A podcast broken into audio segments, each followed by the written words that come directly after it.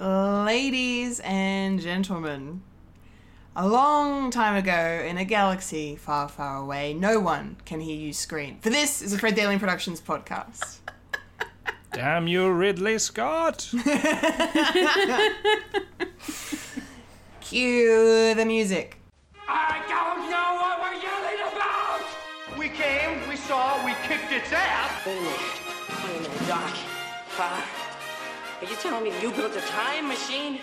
Kind of a DeLorean? The way I see it, if you're gonna build a time machine into a car, why not do it some style? Who is this? What's your operating number? Boring conversation anyway. Luke, we're gonna have company! Loud noises!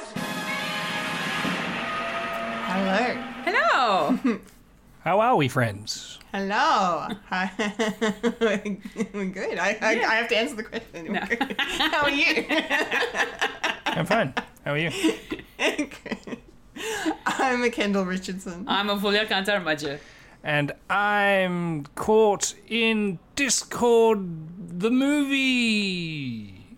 If you're seeing this on live stream, but if you're not, welcome to the podcast. I'm Michael Lister. And you are now experiencing a podcast called Fred. Yep. Yes, experiencing it through the mediums of podcasting and Yes. podcasters.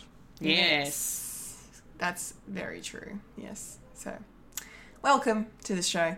Welcome. We've got a lot to talk about, a lot of very exciting things that I, I'm, I'm keen to hear thoughts from people here, that uh, stuff and things. Um, Fulia, Yes.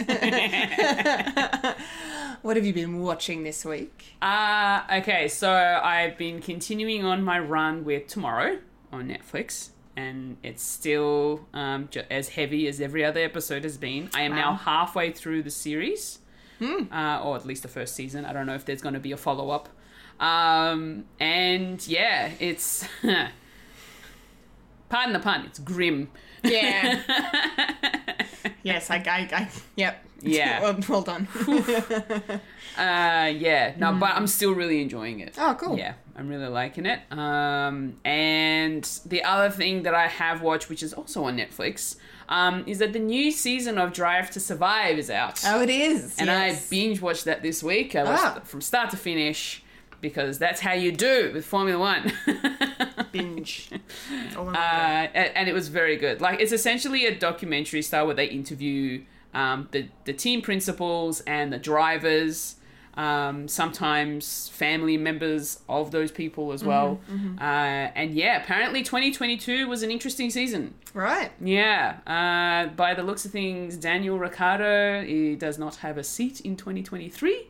Oh, really? No. Oh. Yeah. Oh, that's that's unfortunate. Unfortunately, he got bumped from McLaren Oh. for someone else who is also an Aussie. Oh, okay. We've still got an Aussie in it. All right.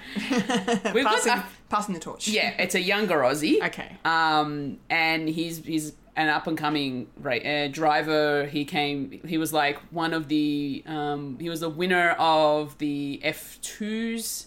Uh, and the F threes Oh, cool. um, when he was moving up, and yeah, now now he's gained himself a seat at McLaren. Great. Yeah, Good but for there was a bit of controversy because apparently they were going to be with a different team, but contracts weren't signed yet, and so McLaren decided to take the opportunity. Said, see you later. So you see that opportunity, you take it. Oh yeah, yeah. Uh, so that was that was really interesting how it all sort of panned out.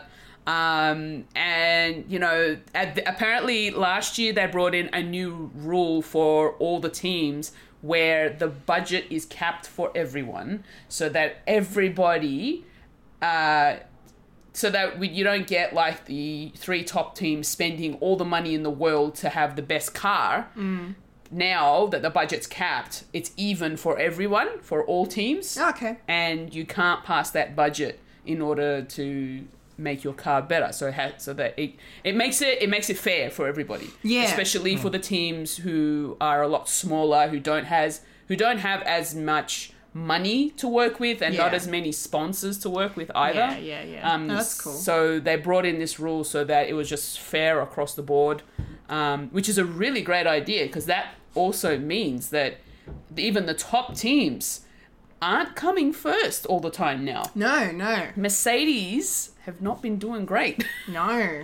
Because they well, because the previous season, going into last year, I'm pretty sure they also changed something to do with the engines or something, or there was like a new regulation that came in. If my brother was here, he would explain it perfectly because he's obsessed with Formula One. yeah. Um, but yeah, they changed some regulation that also gave everyone an advantage over Mercedes, uh, which Yeah. is why they didn't do as well last year. yeah, yeah. But I don't Um, remember what it is. But um, Red Bull still won the constructors, um, comp- like the leaderboard in that respect. Mm-hmm. So um, Max Verstappen, who's the lead driver of Red Bull, Yeah. ended up winning last year, Yes, he did. uh, which is amazing. Yeah, good for him. and uh, yeah, no, but they like it's just interesting to find out that we're not going to be seeing Daniel Ricciardo this year, which is Yeah, quite sad. that sucks. Yeah. Uh, so I don't know. Maybe they might have contracts change and whatnot throughout the year, and because a lot of things happen in the middle of the season, um, Mm-hmm. so it's not always you know at towards the end. It's it's no, it doesn't matter when it happens. Um, Mm. Okay. And the other thing is that I found out through watching this is that during their summer break, they're not allowed to work. They can't work on the cars during the Oh, break. right. Otherwise, it'd be another advantage. Yes, violation. Yeah. something or other. Um, yes. Which is interesting, which means you must take your break. You cannot work. So I like the fact that the FIA are like, go have a rest. Don't work. Yeah.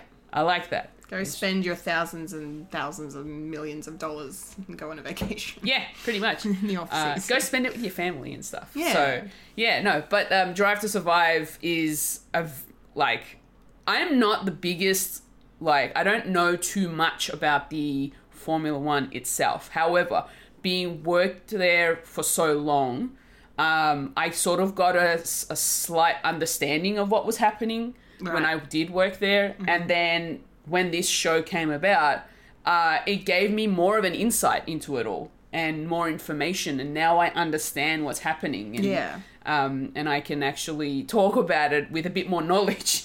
yeah, that's cool. which is really good. Um, and that's why I really, that's why I really enjoy it. Like, and not to mention that after watching through the whole of season five of Drive to Survive, uh, I also then jumped onto my Xbox and started playing Forza Horizon Five Nice.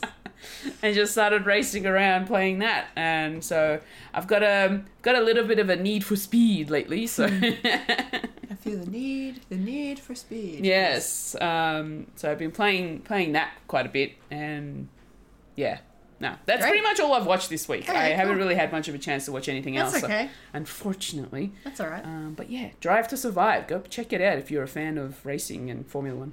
And it sounds like it's just a good doco series too. Oh yeah, like they don't they they don't cut out like they don't um, censor any of the swearing, and there's a lot of Ah, it. of course. There is a lot of it. Yeah. even during the interviews.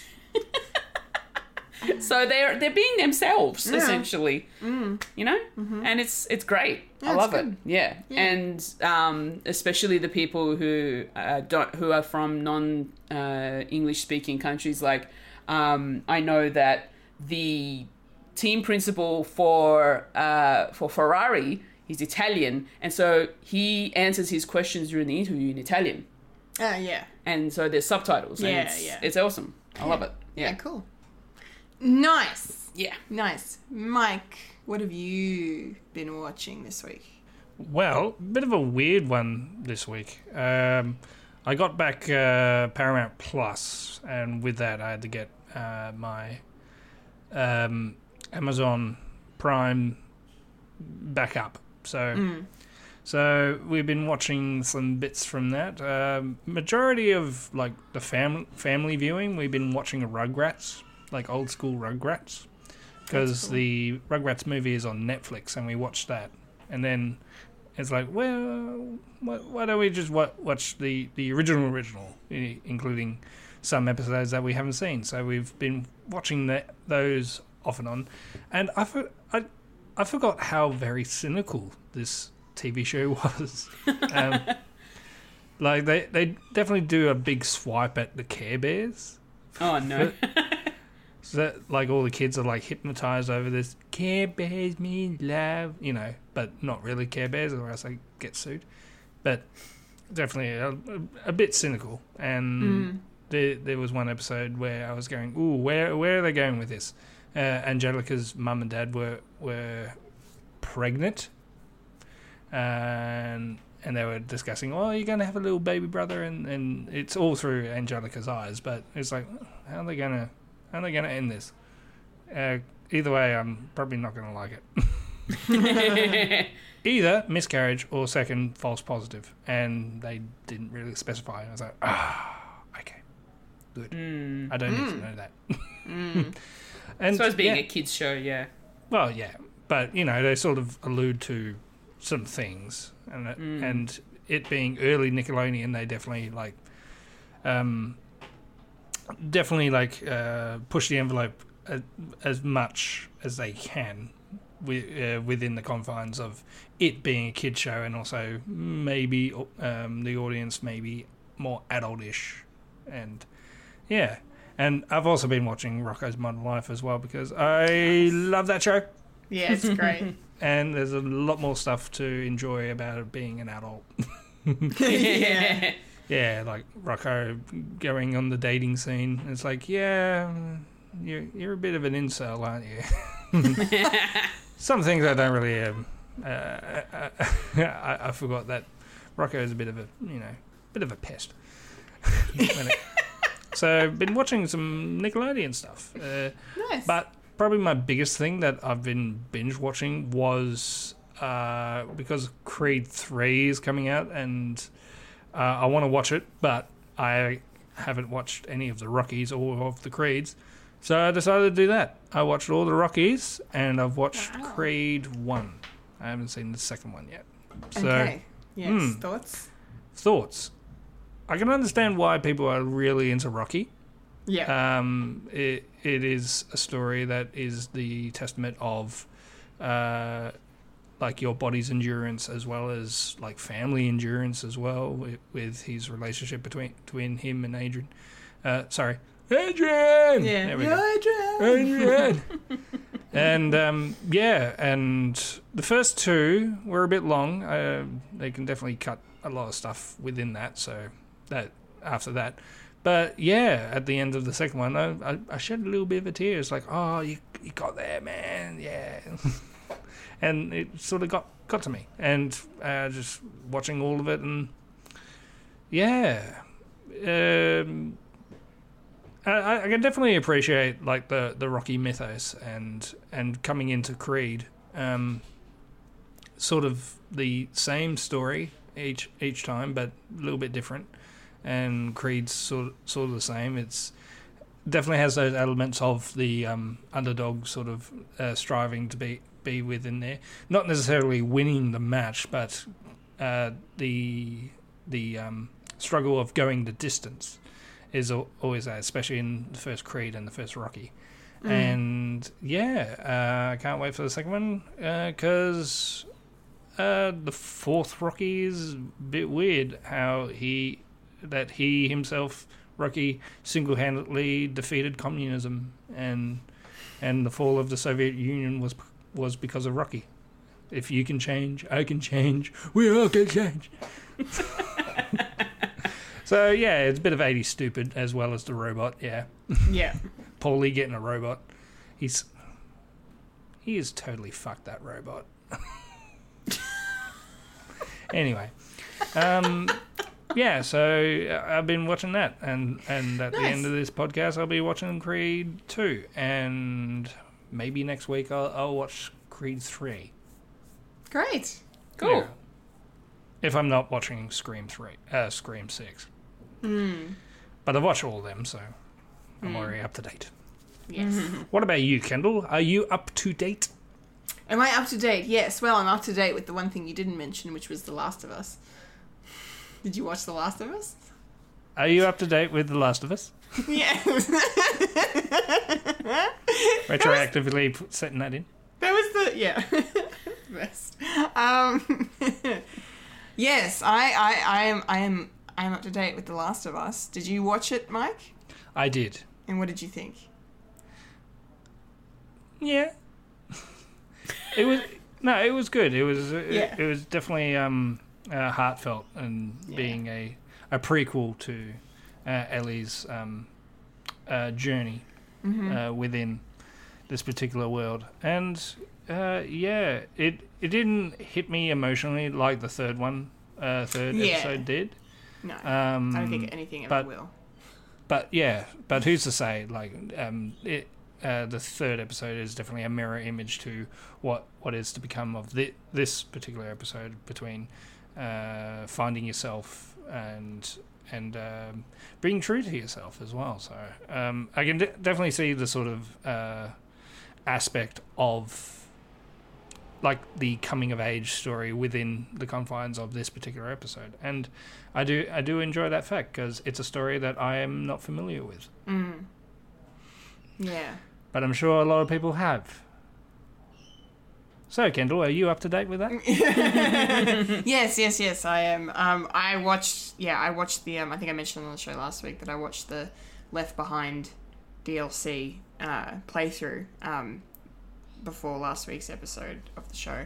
And yeah, and then watching, so watching it, the episode of The Last of Us and how they did it, like, they, they pretty much got it spot on. Um, they they removed a, a chunk of because like in the in the DLC it goes back and forth between Ellie trying to find like Ellie's actually in a mall trying to find you know anything to help Joel spoilers um but um uh so it kind of goes back and forth between present day she's in a mall and then in the flashback she's also in a mall so it's like this kind of um, I can't think of the right word for for what that parallel. Thank you. Uh, thanks, brain. Um, so, and they didn't do that in this uh, adaptation, but everything, like a lot of it, was still really spot on, and I I really liked it. I think I preferred the game version though of this episode if I had to pick the two of this storyline, but it, I, I I thought it was really lovely and beautiful and moving and and very sad. Uh, of course, um, but but really nice, very very well done episodes. So there's there's a lot they've got to cram in in the last two episodes of this sh- this first season. So I'm curious to see how it's all gonna play out. Um, but I can't wait. Um, yes, still loving The Last of Us, of course. Yeah. Um, Hopefully they don't shit the bed. yeah, one of my one of my good friends, he's afraid that they are going to um, because of how much is they've got to cram in now, going like into the last two episodes, especially because apparently the runtime of the last episode is like forty minutes or something, like it's short um, for a, a HBO show. So um, we'll see. Considering the first episode was like an hour and 30. Yeah, yeah. The first few episodes were very long. Yeah, it's very interesting, but I'm sure I have every confidence it will be it will be fantastic. Um, keeping on HBO, um, I uh, ended up watching um, the second season of The Vow. Um, now, I don't remember if I t- ever talked about this show on the podcast back in, in like I think I watched it in 2021 because that's when I got my binge subscription because of the um, Snyder Cut, and then I just it just unlocked the HBO doors for me. Um, and yeah, so the Vow is a documentary series about the um, NXIVM cult, um, and Sex cult. Sex cult, yes. Uh, and it was it began as a self help kind of program that then just was used as a means for the the found, like the co-founder of that program to then manipulate and uh, women and get what he wants and all this really dark shit that I won't go into here Yeah. because it's it's very very full on. Um, but You um, might like but- it, Fulia. yeah, Sounds like my kind of show. yeah, Yeah, dark shit manipulation is fucking. it's right up your alley. Look, if I'm Yeah. watching a show about suicide, you know. Let's keep the theme going. Um, no, um, but I Unaliving didn't. yourself. I knew. I knew. So season one ended with like you know um, Keith Raniere, the the uh, the said dude who is in a lot of trouble over every every awful evil thing he did. Um, he he he got arrested at the end of season one, and then over the last couple of years during COVID, the subsequent trial and sentencing and all of that take has taken place. So season two, I didn't even realize. Like I knew it was coming, but season two dropped in October, unbeknownst to me. I missed it, and then I was scrolling through binge on Monday night after The Last of Us, and I just saw him. Ah, let's go. All right, let's continue this. it's only six episodes, the second season, but it's it was really really good because it kind it, they had access to the court transcripts, so they were able to recreate. Um, you know, like well, with audio, they used that, this really cool animation to recreate the the court courtroom stuff and text and and voice actors and all this, and so that was really really well done. And they interviewed like the the lawyers on both sides of the case as well. Um, and then you know following up with all the the former NXIVM members, the good and the bad. So the, it's a really well-rounded doco series in the fact that it presents both sides. Um, it definitely does take the side of Keith Raniere as an evil man. That's for sure, because he's I fucking hope so. he's he's more scum of the earth. That man, he's scum of the earth. Um, but they do show us like the perspective of those that still believe in him and follow him, and were trying, you know, campaigning to get him out of prison and appeal his conviction. He got sentenced to 120 years in prison. So uh, yeah, so he's gonna So- rot in a he's gonna rot in a jail cell. It's gonna be fantastic. He'll be out soon. No, that's not never going to happen. But anyway, it's a fantastic uh, doco series. If you like true crime stuff and you don't mind, like, if you're kind of fascinated by that kind of thing and like the way cults work and the way people like the power of the mind to manipulate others, like it was just really fascinating. Like a sort of lens on this kind of aspect of humanity and what people can be capable of doing. Um, so I really like that. Um, other things, I saw, I went to the movies twice this week and I saw two more Oscar nominated movies. I saw Women Talking, that's um, up for Best Picture. Uh, and that was really, really good. Um, you know, just to keep the the theme of women being abused. This is about women being abused. Um, it's yeah. Why? I, uh, I'm I'm a masochist. I don't know. Um, uh, Women, am I right?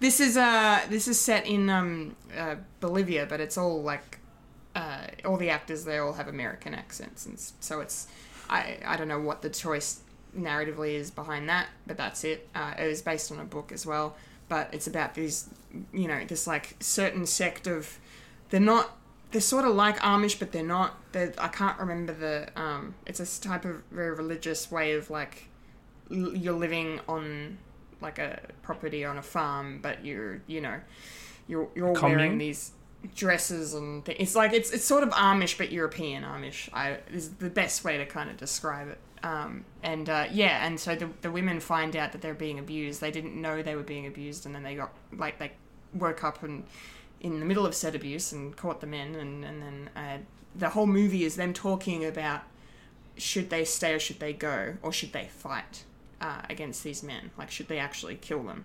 Um, so it's a really great kind of moral and religious debate that kind of takes place between these women of all ages. Um, you know there's women similar to our age in this movie there's their kids and then there's uh, the elderly ones as well like their mothers all kind of having to make a, a decision for the collective of all the women because because of the women like reporting them like the catching the men and then the men got sent away or whatever like they had to beg the women have to beg for their forgiveness for some reason. So it's again men men just being manipulative. But there is one man in the cast ben whishaw. He was amazing. Um super complex character and like really nice just kind of i like the fact that the film decided to show uh, a male even though the male the, the, the men are kind of well one-dimensional baddies in this movie but this this one guy he's just you know he plays a the, a teacher. He teaches all all the kids on the reservation or whatever whatever you want to call it. Um, but he's like super like not not bad at all he doesn't have a bad bone in his body and he's very sensitive and it's just yeah um, it was a really good movie I can see why I got And he's the nominated only one that Picture. gets the um, Oscar nod. He didn't get it. No, no none of none of the ac- actors got any um, nominations. As They got this movie got Best Picture and it got Adapted Screenplay, and it, it's tipped to win Adapted Screenplay. So we'll see. Can you imagine if he, he got nominated? And I know in the movie's called Women Talking, and it's, they they nominate the only man. Don't worry, that thought crossed my mind as well. I'm kind of glad that didn't happen.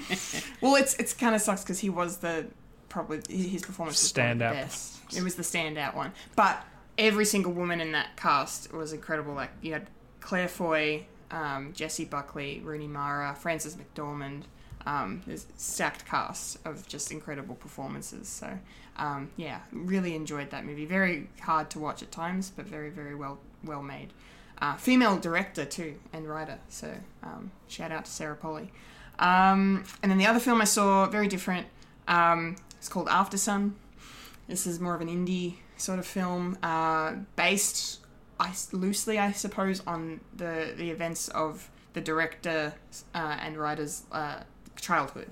Um, about how you know her young her young father, when she was young, um, you know, takes her away on this vacation to Turkey um, Oh. in the, in the summer, and uh, they're on this like you know like resort kind of place, and it's just kind of the events that unfold around them um, and their relationship and their dynamic and the fact that he's clearly going through mental health issues and doesn't know how to like him and the you know their her parents are not together like they're not they make that clear from the start um, but it's a really beautiful film and moved me a lot and the way it was shot you'd I think you would like Fulia because it's not conventionally done at all. It's makes you really feel like you're looking at a memory.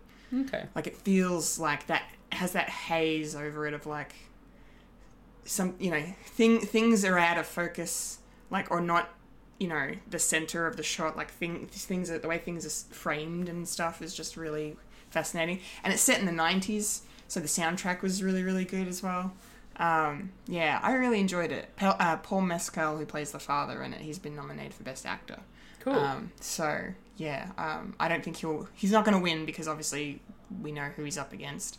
um, but um, he, yeah, he was very, very good. So um, a, a nice film at that one. And then I will wrap up by just saying that I have now finished The Legend of Korra. Hey. It's done. I forgot to mention last week that I watched the first half of season four, and then now this week I've finished the whole thing.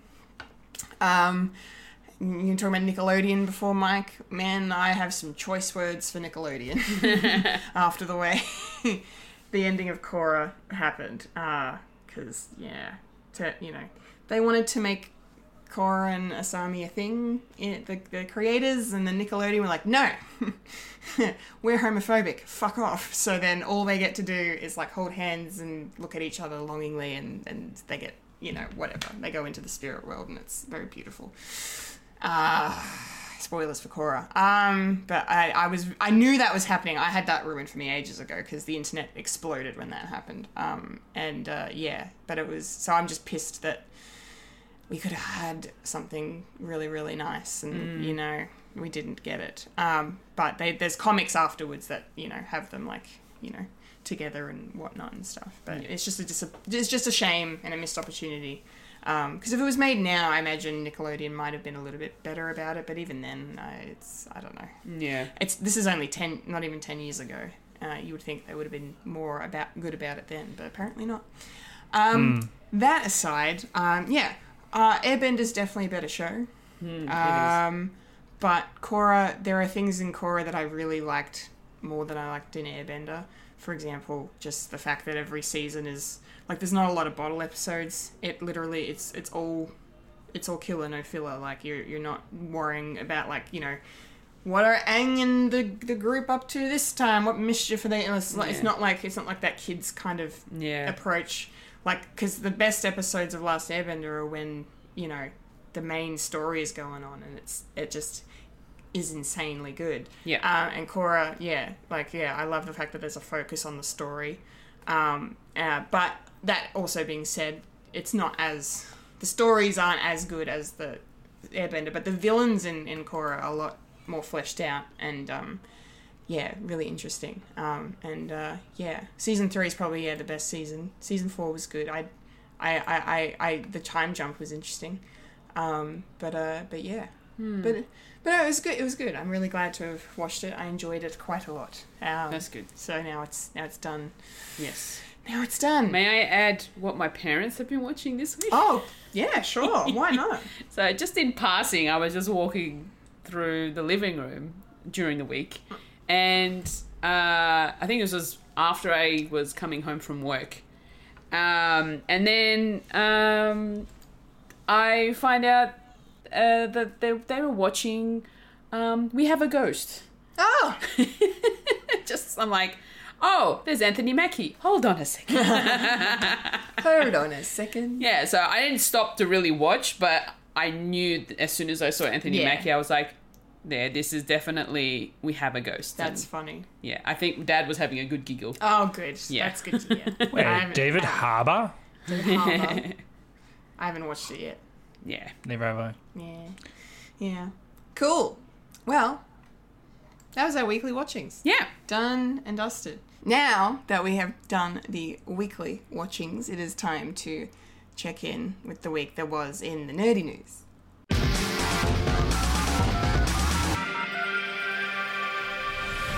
This is the news in nerdy news. The nerds that talk about the nerdy news. That is us who talk about the news that is nerdy. And now the queen of nerdydom, the hostess with most S, Kendall Richardson. Take it away, Kendall. All right, so we're a bit light on news this week, so this is going to be very brief, but that's okay. Yeah. Um, our first item in the news, uh, I'm going to get up the correct article, um, is the fact that uh, it looks like Detective Pikachu 2 is still happening. Um, this was announced, uh, I think, just before the first film premiered back in 2018 now i think it was was the first one or 2019 there or thereabouts um, so yes so but for some reason nothing happened. Uh, COVID obviously would have played a big role in in the delay on this project, um, to the point where um, Justice Smith, who um, is one of the you know two leads in the film, um, said that he didn't think it was happening anymore. Um, that he was you know it's just the way things had kind of gone. It just wasn't wasn't going to be a thing. But now um, it looks like they have found a new writer and a director. Um, so, a gentleman by the name of Jonathan Krisel um, is in talks to direct. He's worked on comedy series such as Portlandia and Baskets. Um, and the screenwriter by the name of Chris Galletta, or Jaletta, it's probably Galletta. Um, he's going to be writing the script. So, um, I'm going to just do a quick IMDb check on him because his name is not familiar to me. Um, Kings of Summer. Oh, I think I know that movie. Um, yeah, King. Yeah, that was um, the guy who directed um, Kong Skull Island. Jordan Vogt Roberts. He that was his breakthrough movie. Ah. Anyway, so he did the script for that, and that's ten years ago. Okay, this guy has got nothing interesting. Okay. He maybe he has a really good story then. Maybe he's just a big Pokemon fan. Maybe he loves Ryan Reynolds. I don't know. Probably probably all of the above. Yep. Uh, let's hope so. So yeah, um, that's about it. We don't know, wh- no idea when this will be getting made, but it's nice to see that there are steps moving forward for the project because I don't know about you guys, but I did enjoy the first film. Um, there was, you know, it wasn't perfect, obviously, but um, but there, there was a lot to, you know, to get out of it and a really heartfelt story at the center of it. So, um, yeah, I, I would love to see a sequel for this. Fulia, thoughts? I actually am glad that it's actually happening. Yes. Because I also did enjoy the first one. Uh, it was a lot of fun.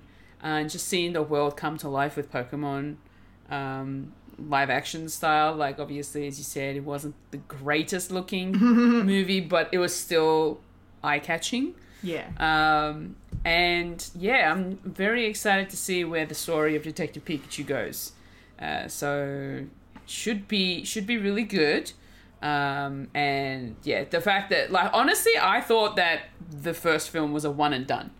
To be honest, yeah, I Um, would have been happy if it was a yeah. one and done. and then I, did hear some like rumors in the last like year or two about it actually uh, that it might be happening, um, but apparently there nothing came about and nothing was really official in terms of the news about it.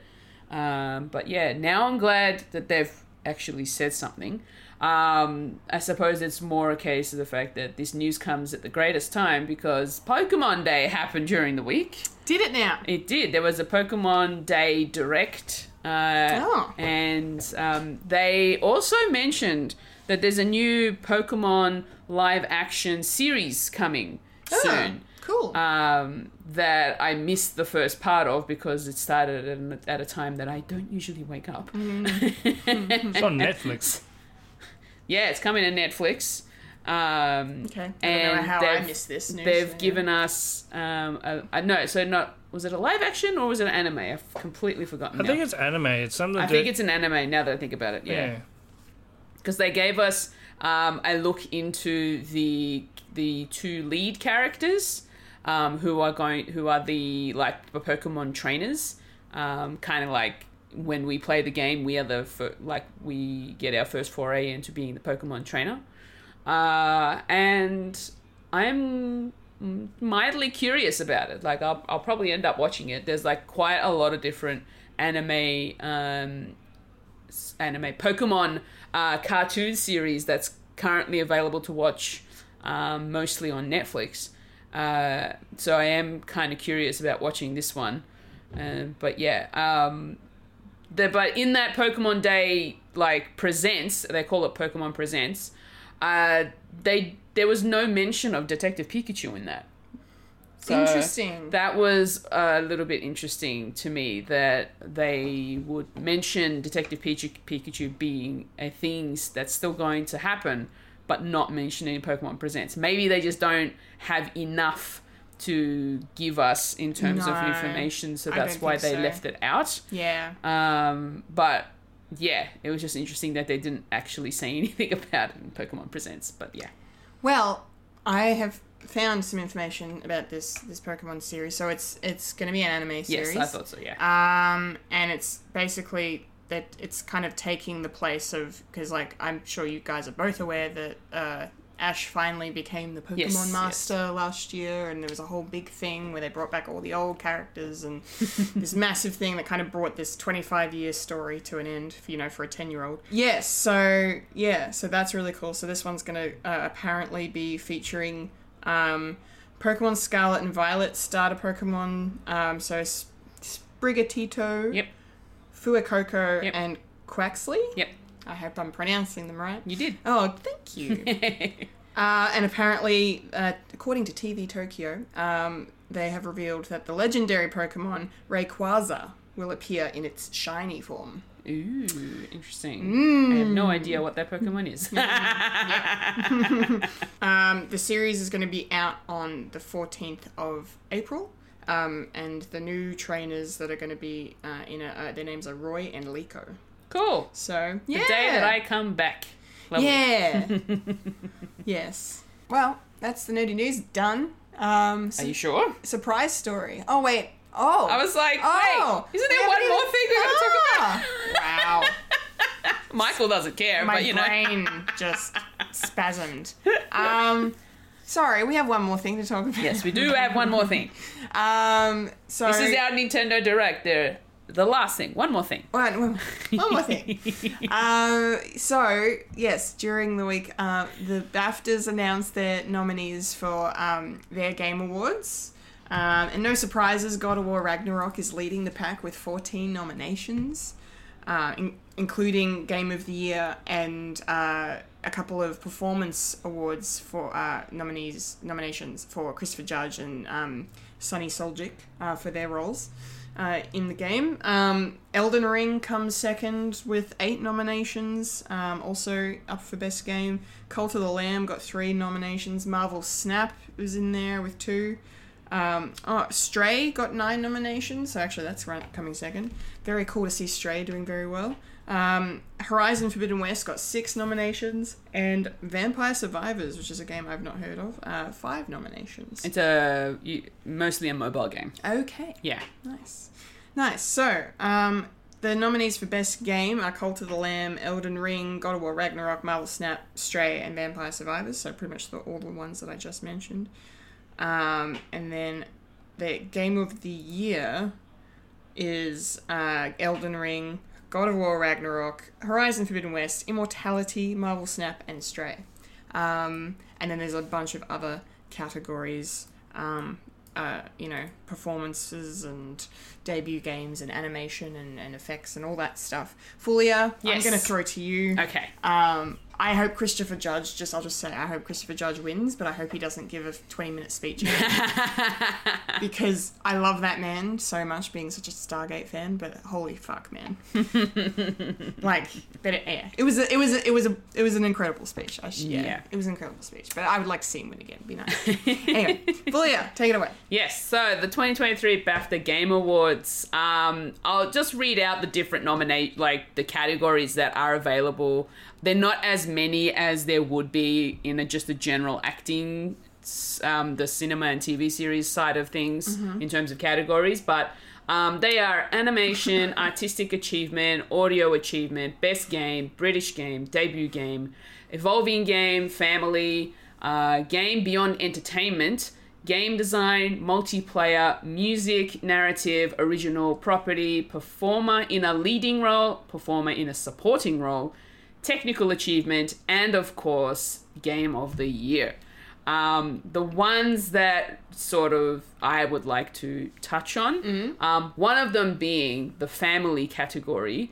And uh, out of all of the nominees, uh, I've played all but one of the games, and I will mention the nominees. So, in the category of Best Family Game, uh, we have Disney Dreamlight Valley, Kirby and the Forgotten Land, Lego Star Wars The, Sa- the Skywalker Saga, Mario plus Rabbids Sparks of Hope, Nintendo Switch Sports, and Teenage Mutant Ninja Turtles Shredder's Revenge. Now, out of all of those, the only one that I haven't played is Mario plus Rabbids Sparks of Hope. Oh, I'm surprised. I've I've played through quite a bit of the first one. Um, I haven't finished it. Ah, okay. Um, that's Fair why I didn't want to pick up the second one. enough. that makes sense. But I found out that a lot of the um, the mechanics are it's a sort of the same, but a little bit of an update from the first one in uh, in Sparks of Hope.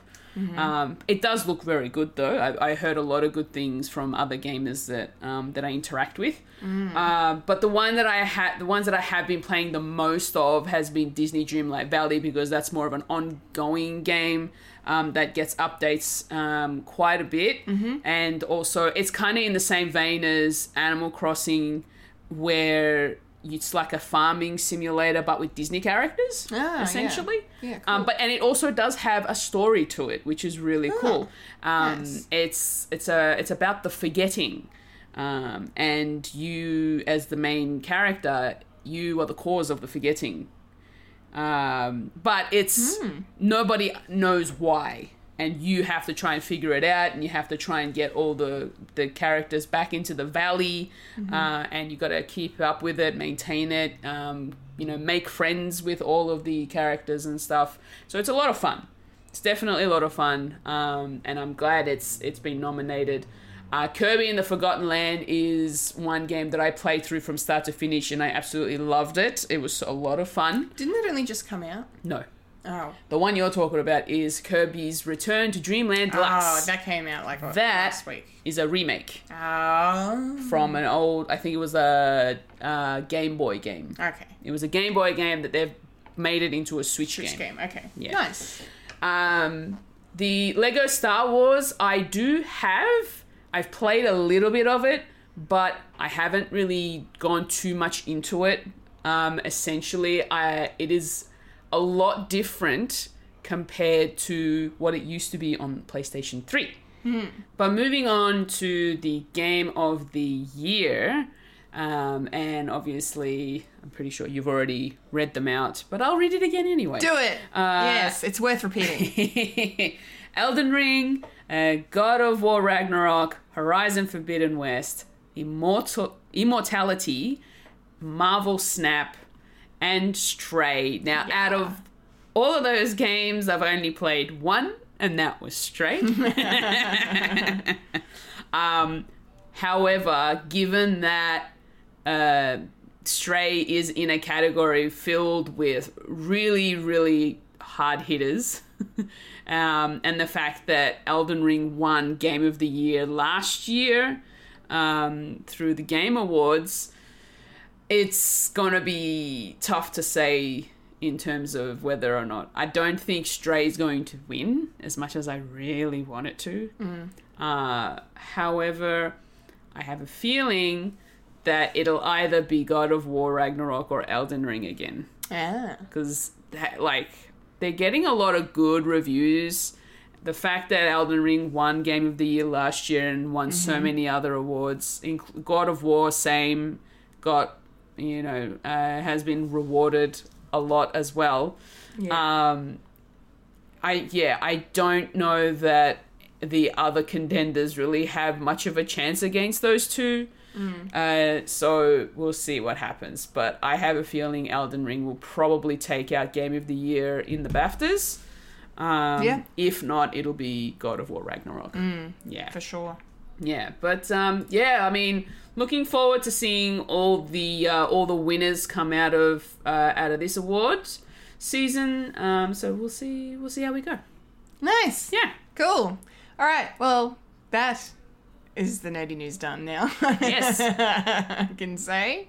Um, cool, cool, cool, cool, cool, cool, cool. It's time to roll on up to the trailer park.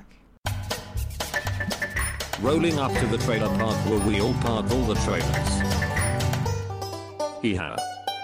Trailer park time. Let's do it. We've got a couple of Disney. Tra- actually, well, we've got two two Disney trailers and one Disney adjacent, I suppose, uh, if you want to get technical. Um, our first trailer is Peter Pan and Wendy. This is the reimagined classic of uh, Peter Pan from the fifties. Uh, yep. So it's going straight to Disney Plus trailer looks all right. Um, I I I found it interesting that I mean I know it's called Peter Pan and Wendy, so unless they've kind of switched up the interpretation of the story as like Wendy being more of the main character because she kind of does feel like the protagonist of the story, not Peter Pan in this instance. But I suppose that's I haven't seen Peter Pan, the original animated film, for a long time. Um, and uh, yeah, so I don't remember how alike in that sense it is. Um, but but yeah, it uh, it but it looks good. I like the fact that yeah, Wendy seems to be kind of the focal point here, um, played by Ever Anderson, who is um, Milla Jovovich's daughter. Um, and she also played young uh, Natasha Romanoff in the opening of Black Widow. Oh, that's cool. I know. Um, so she's got some chops, um, and uh, yeah, I think she'll do a good job. Um, it looks it looks like a charming film. Um, who's playing Hook? Because I didn't recognize him, and Neither did I. That's why I'm look looked him up on IMDb. and I can't remember who it is, but it's someone big, isn't it? It is. Yeah, It is. Is it Jude Tom Law? Hanks. It is. It is Tom Hanks. it's Tom Hanks. Hundred percent Tom Hanks. You said big. Yes, I said. Ah, well, well played, sir. Well played. yes, it's Jude, Jude Law. Yes, yes, It that's is Jude right. Law. Yeah, unrecognizable. uh, Oh my gosh! I shot. I saw a picture of him and like holy crap! wow. It's insane. Yeah. that you can't really. It's honestly. He looks great. Yeah, But yeah, I you thought it can't was- tell it's him. Yeah, I thought it was um, what's his name? Uh, uh, Jason Isaacs. Yeah, well he for a second I thought that too. well didn't he play Hook in the Peter Pan movie in the two thousands? I'm fairly Possibly. certain he did. Wasn't that Hugh Jackman? No, P- No, Hugh that was in Pan. That was in I was Pan. Pan. Yeah, there's a there's a Peter Pan movie that came out in like 2005, and I'm fairly certain Jason Isaacs was Hook in that. Ah, so okay, interesting. very similar look. Um, yeah. Anyway, um, I'm probably not going to watch this. I- I'll, ju- I'll just I'll just say that. Even not for Jude Law. I mean, I love Jude Law. I love Jude Law, but you know, Jude Law's about to be in Star Wars. I can wait for my Jude Law. Um, no, well, look, if it gets good reviews, maybe I'll check it out. But I'm not convinced by this trailer, to be honest. okay, fair yeah, enough. yeah, it looks like it could be cool, but I'll, I'm gonna play a wait and see on this one. Cool. Um, what did you make of the trailer for it? Um, look, to be honest, I wasn't 100% sure on this particular trailer myself. See, it's not just me. Yes. um, but it does look somewhat interesting in the sense that, you know, it's it, it may not be a shot like it I don't know if it's shot for shot from the actual Disney animated one. Um, I feel like they're playing it up a little bit differently. Uh, so I mean the trailer does show us I mean it's it's supposed to be a teaser trailer and yet it's like almost two minutes worth of trailer. Um, Yeah, it was a long teaser. yeah. Yeah. So I'm not sure what to make of that. We No. got a split second of Hook, um, which is why we all thought it was Jason Isaacs because you know Didn't get a good enough look Did- at yeah, exactly. Didn't really stop on him for very long. Didn't get a look at Hook. No, um, but given that I have now found out that it is Jude Law, I might actually watch it. Nice. I might actually watch it. Uh, and just for the fact that, you know, growing up watching the different live actions and the, the actual animated movie as well, um, it's part, it was part of my childhood and I've got nostalgia for it. So I feel like I might, I might go and watch, like I might watch it. Um, and the fact, if it's just coming straight to Disney Plus, then all the reason to kind of watch it Yeah. as well. So it just makes it a lot easier. Uh, so yeah, no, I'm pro- I'll probably watch it and I'll you know I'll let you know what I think. All right. Fully is taking one for the team, guys. And whether or not I sh- you should watch it or not. Yeah. So- you will have my review soon. Excellent. Excellent. Michael, what did you think? Eh. Yeah. Yeah, it's got me feeling like I feel about this podcast at the moment. Eh. well, this podcast did refuse to behave, so Yeah, it's lived up to the name. yeah, so you better listen to it. Go through hardships. Anyway, yeah, um, just meh, really. Um, yeah. do we need another one? No, but you know, it's in public domain, so they're just gonna Yeah, every they can do every five years. Every five years, it's going to be some rendition, and um, yeah, the guy who plays Hook uh, will will no doubtably be playing um, the dad as well because that's tradition. Uh, if you don't know that one, um, the whoever's playing the father is also playing Hook because it dates back to stage plays and all that where they Yeah. do all that, and also it's um it's an interesting um contextual element when it comes to Wendy and dealing with growing up and uh, her father representation is her father and also Hawk being being in it as well. And we don't know if if this is real or figment of her imagination. I mean they do they do tend to make it vague of it was all in uh, Wendy's head or or what whatever so I like that aspect but I've seen it I- I've seen the story enough to get a lot out of it it's it's not like it's like ah next week is the next uh, King Arthur story that we've seen so many times and Robin Hood or you know all those legendary canon episodes so that's a no from me, dog. Yeah. Nice. Fair enough. Fair enough. Totally fair enough. I mean, you know, undoubtedly it's going to be on Disney Plus, so no doubt either my wife or my kid will probably chuck it on and say, "Eh, Peter Pan." It's like, mm, okay. I'll see it through clenched teeth and eyes. Reluctantly. Oh, look, How there's we- Jude, there's Jude Law looking like um, Jason Isaacs. Yeah. Anyway, yes. I was gonna say, let's, how about we would just watch Hook instead, and then let that be, let that be the Peter Pan hmm. experience. no, that's that's a sequel. It's not the actual story. No, it's not. You're right. Lost hmm. Boys. We're not boys. We're, we're we're not only boys. Yay, cool. Representation. Yeah. Yeah. Nail on the head. It's yeah. still it's still problematic of this pixie bloke stealing children and taking them to an island.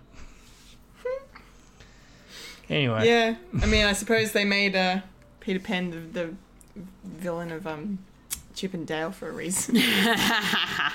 yeah, Hook is a liberator. Liberator. Liberator, yeah. He- he's trying he's trying to get the Lost Boys back. Yeah. Now that's see that's a, a bloody uh, horror take. I would uh, a twist on on a classic story. I'd like to see Peter Yeah. Pan Peter Pan and his as van. a yeah. Get in the van. wow. oh, that's amazing. Yeah. Uh, so, So when are we not watching this, Kendall? Sorry. I'm distracted by Peter Pan and his van. Peter Pan and his van. All right, we will not be watching, well, Fulia will, uh, Peter Pan and his van and Wendy uh, on the 28th of April on Disney Plus. Wow. yep, Cool. good times. Love ruining things. It's just the best. Um, all right. Speaking of 100 ruining a 120 something plus year story. Yes, by overtelling it. Um, speaking of potentially ruining things, our second trailer is for uh, the first. I suppose this is definitely more of a teaser. This is not as long as the Peter Pan and Wendy one, I don't think. Um, Haunted Mansion. Uh, this is uh, another another take on on this kind of Disney thing. I think it was one of those stories that was inspired by the ride. I think sort of dealies. Yeah. Um, yeah. So this one looks this one looks fun. Um, I'm curious. It's got a very good cast. Owen Wilson is in this. Danny Wow. DeVito's in this. Rosario Dawson's in this. Apparently, somewhere Jared Leto's in this. Yep. But he's not in the trailer that I saw. So Maybe in the next trailer. maybe in the next trailer. I'm very curious to see. Who Is he would playing a be. ghoul? No, well, close. He's playing a ghost. He's playing a ghost. Okay, nice. Headless I wonder. ghost? I was looking because I was looking headless ghost.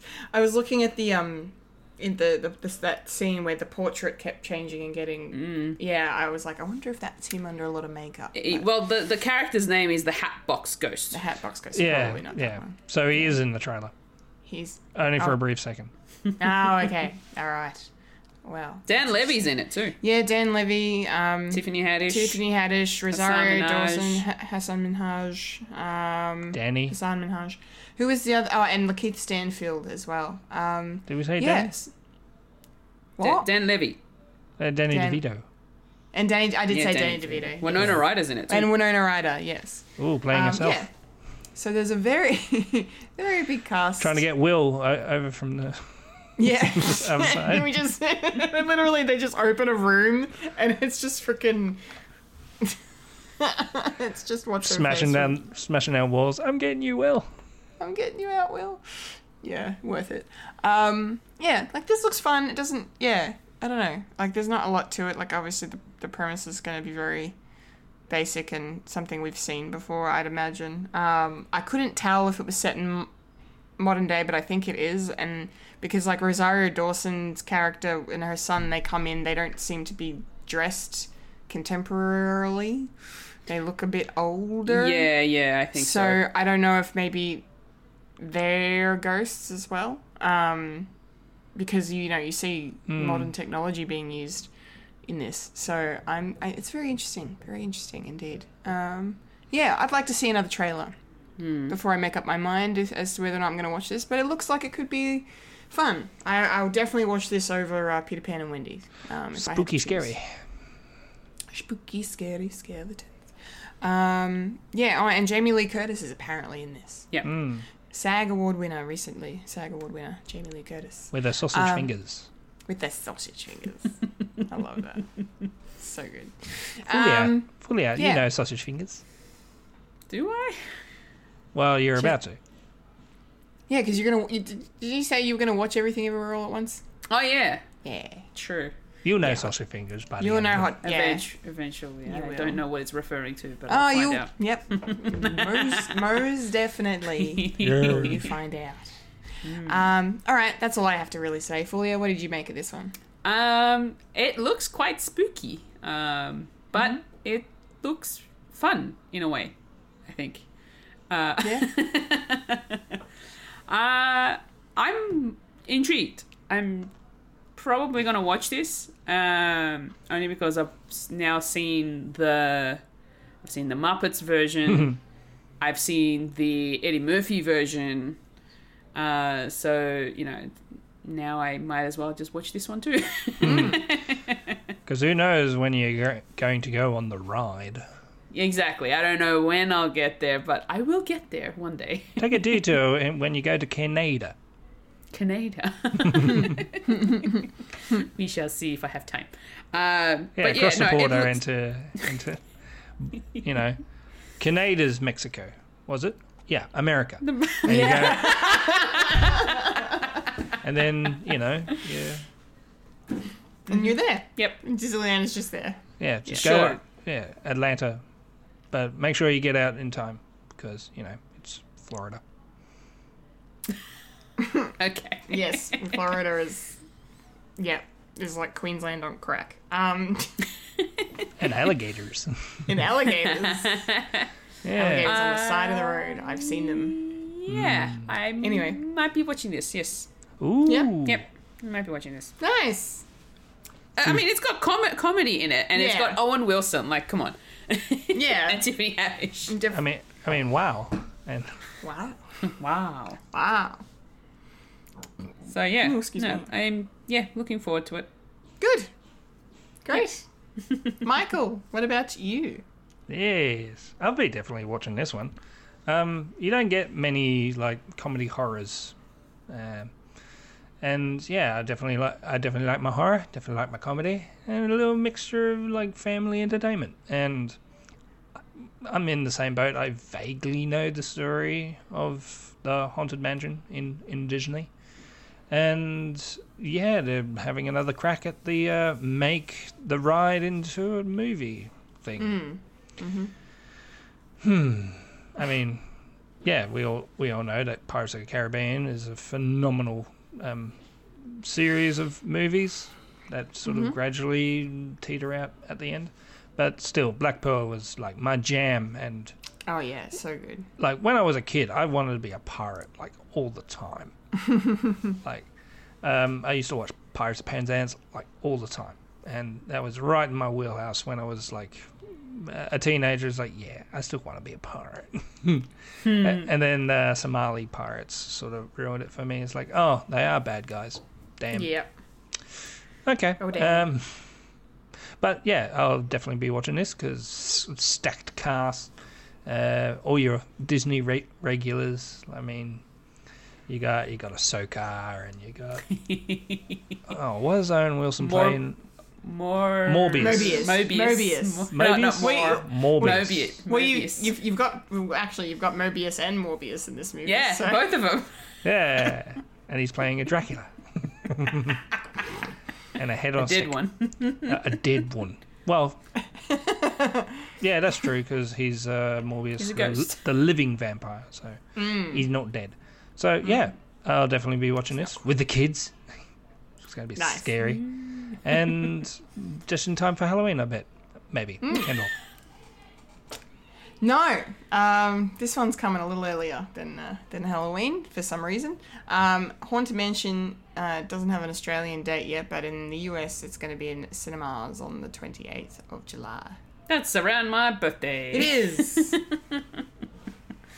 Birthday movie? birthday movie. Birthday movie. Birthday movie. All right, we got one more trailer to do. Um, and this, ladies and gentlemen, kicks off our Star Wars portion of the show. Oh yeah. Um, we're finally here, and we're starting with a bang because this is the teaser trailer for the upcoming documentary, A Disturbance in the Force. Um, wow. I can't wait to watch this. Um, this is going to be phenomenal. Um, I have heard of the infamous holiday special. I- Yes. I, have not seen the infamous holiday special. I don't know if it's available anywhere to be watched. If it is on Disney Plus, if they have that. Legally. Legally, it's not available legally, ladies and gentlemen. You heard it here first. Um, Five hundred and first. Um, yes. So yeah, this looks this looks hilarious and fun and just really fascinating. But just the roster of people they've got to come in and talk about this. Um, you know, you- we've got the late Gilbert Gottfried, we've got Kevin Smith, um, who else? Like Taran Killam was there, Seth Green, um, Donny Osmond, I think, as well was one of- Weird Al. Weird Al Yankovic, of course. Yeah. Um, so a lot of uh, you know people that um, are either fans of, of Star Wars or you know have been involved uh, with Star Wars in some sense, um, and to the fact that like you know some of the footage was actually so- sh- shot in the Scum and Villainy Cantina, Oh, it's so. which I, I kind of lost my shit about. Ooh, I'm, yeah, I know. I recognize. I'm like, oh, I bet that's the cantina. Um, yeah. So, so that's really cool. Um, and yeah, it just looks wild because yeah, like you know, the '70s was a time for some reason when all of these like building on this the you know the first decade full first full decade of TV in the '60s and and now we're we're you know we're moving into color and um, yeah and just all of these like crazy variety shows like everybody had a variety show. The Jackson Five had a show. Cher had a show. Um, and Star Wars was no exception to that rule. Like, there's just, yeah. Um, and uh, so I can't wait to um, experience the holiday special through the lens of this this uh, d- this documentary. I think it's going to be great. And I the name, the name, the title is is perfect. Could not be more perfect. Yeah. Um, so I'm I'm very much looking forward to this. yes. Uh, Fulia, what did you think? Um, I was very intrigued with this. Uh, I've, like you, have heard about this Christmas, this holiday special, but never seen it. Um, and everybody makes a lot of fun out of it. So I was like, now that they're talking about it, I kind of want to see it. Yeah. um, even though everybody kept saying that it's it's so bad. um, I'm really, really intrigued as to how bad it really is. I'm just like, is it cringe-worthy bad? Like, how bad could it be? How bad could it possibly be? oh, okay. Well, Michael seems to know more than what we do. um, and we will get to his thoughts in a second. And but yeah, I the fact that we've got like so many different people um, being interviewed in this documentary, um, it's really like it's really awesome to see their you know their knowledge coming through. Um, and it's also it's also a bit of a behind the scenes um, as to how this was made and why it was made, maybe. Um, but we'll we'll find out why. And was and I was so like excited when I saw the cantina. I'm like, oh, Yeah. they're doing it in the cantina. That's awesome. Yeah. Um, no doubt Kevin Smith would have had a part of getting that used. yes, probably. Um, but yeah, no, I'm definitely looking forward to checking this out because I am very interested to find out why it was, why, no, how it was made and why it wasn't released officially. Mm, why has it been kept? Yeah. Yes, away, away from the Star Wars fandom. Um, but probably not away because the internet is a thing. Michael, Hello. enlighten us with your feelings about this. I'm very excited about this because you, I, you can sort of tell that this doesn't have the blessing of Lucasfilm. Mm-hmm. Because it's because uh as you can see, it's uh, the only people who are affiliated with it is always is um uh already filmed, like the um oh what do you call it like Archive footage. archive footage. Like you can definitely see it with uh, with Carrie and, and Mark and and Har- Harrison. It's it's all interviews. So hmm. and of hmm. course they're in public domain. So and yeah, and being in the cantina, which is not l- officially licensed. So and it, it's interviewing people who who were probably around when it came out. And and probably not Seth Green, but but of course he's he sort of has an affiliation with Star Wars, hmm. and and when I saw Weird Al's in it, I was like, what is this?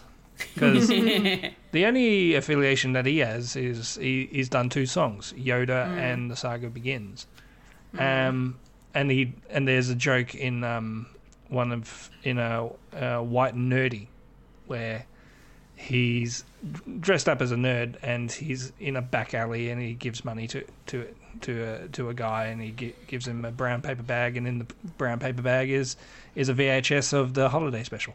So, so no doubt they they're going to show that. Um, But what I'm really excited is, does that mean they have they, they they've got hold of this? Because they did say they're going to have clips. So does that mean we're going to have a uh, a restoration version of these clips? Because all the ones that you can get are very low quality and and just and not that great. So are we getting 4K? I'm I'm very, I'm really excited about that because I've seen like bits and pieces of, of the holiday special.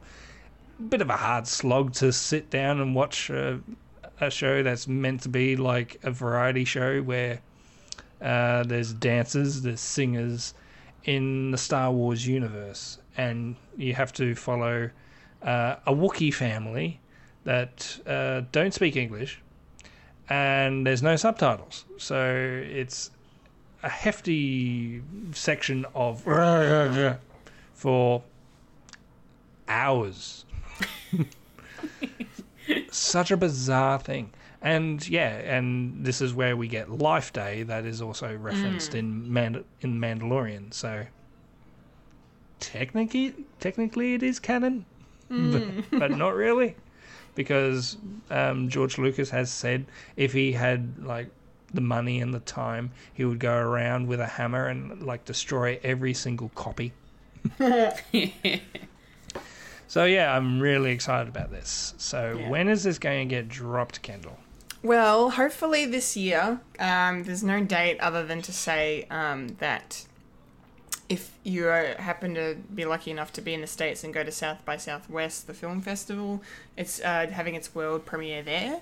Um, so hopefully, uh, after said festival, it will like someone will pick up the rights to distribute it, dis- distribute it, um, distribute it.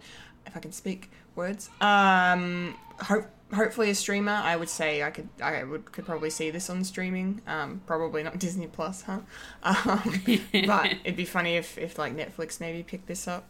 Um, or Amazon. Prime. or I maybe Amazon Prime. That'd be funny. Um, but yeah, or it'll just you know be a be one.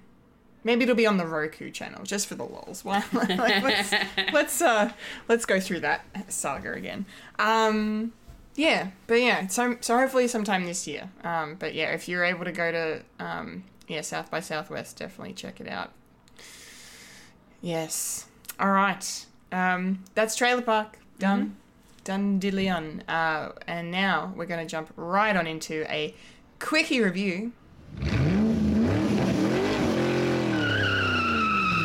Quickie review. because the Mandalorian has returned. Ah! the Mandalorian has returned. Season 3, Episode 1, The Apostate. Um, and yeah, Jon Favreau basically saying a big fuck you to everyone who didn't watch the Book of Boba Fett. oh wow. I mean, we get a recap at the start, you know, sort of showing things and, and, and, and whatnot, but like, they don't really spend a lot of time on that. So, yeah, so that's funny. And also, you know the other thing I found out, not in the show, they don't mention it in the show, of course, mm-hmm. but I found out after the fact, Mike, I'm sure you're probably already aware, there is a two year time jump. there is. Yep. Grogu was with Luke Skywalker for two years. And that is that is that is from but at the end from of Jon Favreau's mouth. That, but the end of the last episode we watched, Grogu came back. Yeah, yeah, yeah. So that's now.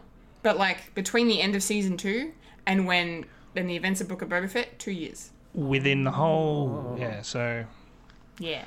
so Why Boba, hasn't Grogu grown? because he is a, a Yoda creature. Because toys. because merchandising. Um Yes, so that's fun as well. Interesting. It's, it's yeah, um, but that also yeah, when I found that out, that helped me to kind of reconcile why the hell Navarro looks completely unrecognizable. Um, 'cause I was like, are we on Navarro really? And it, yeah, we're on Navarro. Um, but anyway, my overall thoughts on the episode, yeah, I thought it was good. It did jump around a lot.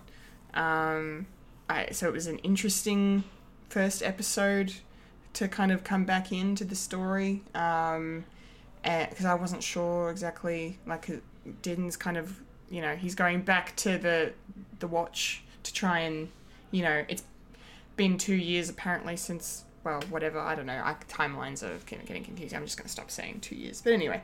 Um, yeah so he's still trying to obviously earn his way back in um, and uh, yeah and then you know uh, the one other actual thing about um, uh, when they're on Navarro that I didn't also kind of didn't like is the fact that like I, I thought it was really sweet that we're there and we're seeing the new landscape and what what Greef Karga's been able to do with it but and we see this like beautiful statue of um of IG11 and and and and that's really really nice and sweet. And then for some reason Din is like I want that droid back. I want him I want him back he's the only droid I trust He's I my have- friend. he I must have him. I must have him again. And that as much as I enjoyed not only that sequence of them trying to get him to work, but the fact that we got obviously it's not Babu Frick, but the Babu Frick race of aliens trying to work on um bring, like reviving him. That whole sequence was was was entertaining to watch. Um but can we not bring IG11 back please? because his sacrifice at the end of season one was so well done. I don't really like it when I know I, I say this as a fan of the TV show Agents of Shield, uh, so I don't really have a like stand on here considering they brought Coulson back from the dead anyway.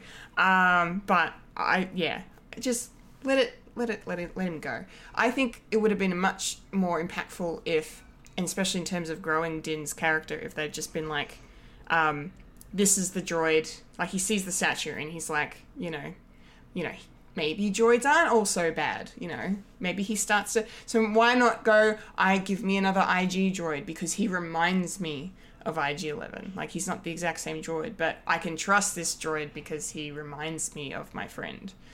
Maybe I know that approach for me would have been a bit better. I think that's kind of how I I felt about it. Um, one of my favorite, I think my favorite scene of the episode though, two two moments before I throw to Fulia for her thoughts. Um, I really liked the dogfight in the asteroid field with the pirates. Uh, I thought that was a really wicked sequence, um, and it made me think of Empire Strikes Back. It made me think of Attack of the Clones. Like, just you know, we've seen this before, but it's it was it was cool to see Din maneuvering with the with the starfighter through, and and like you know, it kind of showed off this ship uh, in a way like you know some people were saying I missed you know bring back the Razor Crest we missed that ship but I'm like no no no we're on to this one now it's I understand I missed the Razor Crest too but you know this the way it maneuvers and can be used for stealth as well is just I think really really clever and plus you get you know really cute shots of Grogu just popping his head up and going ah. um, and then that beautiful s- scene I really liked was um, when they're traveling through hyperspace and Grogu's looking around and you see the, the hyperspace whales. Yeah. I can't remember what they're called, but um, Space whales. the space whales. I thought that was that was really lovely. So yeah, all in all, um, a good episode, um, a good a good start. Not perfect. I don't. I would. I will say probably not perfect start, but um, but it was enjoyable. A lot of a lot of setup, and um, yeah, Bo Katan looks depressed as fuck. So I feel for her a little bit, but uh, yeah, that's going to be interesting to see how the conflict progresses and if Din Djarin can in fact reunite both sides of Mandalorians uh, and and restore Mandalore to its former glory. We'll see. Um, Fulia, what did you think of this episode? Uh, I was just happy that the show came back. Yeah. I was so excited just to watch it again and just, you know, Yes. hear the music again. I know the music.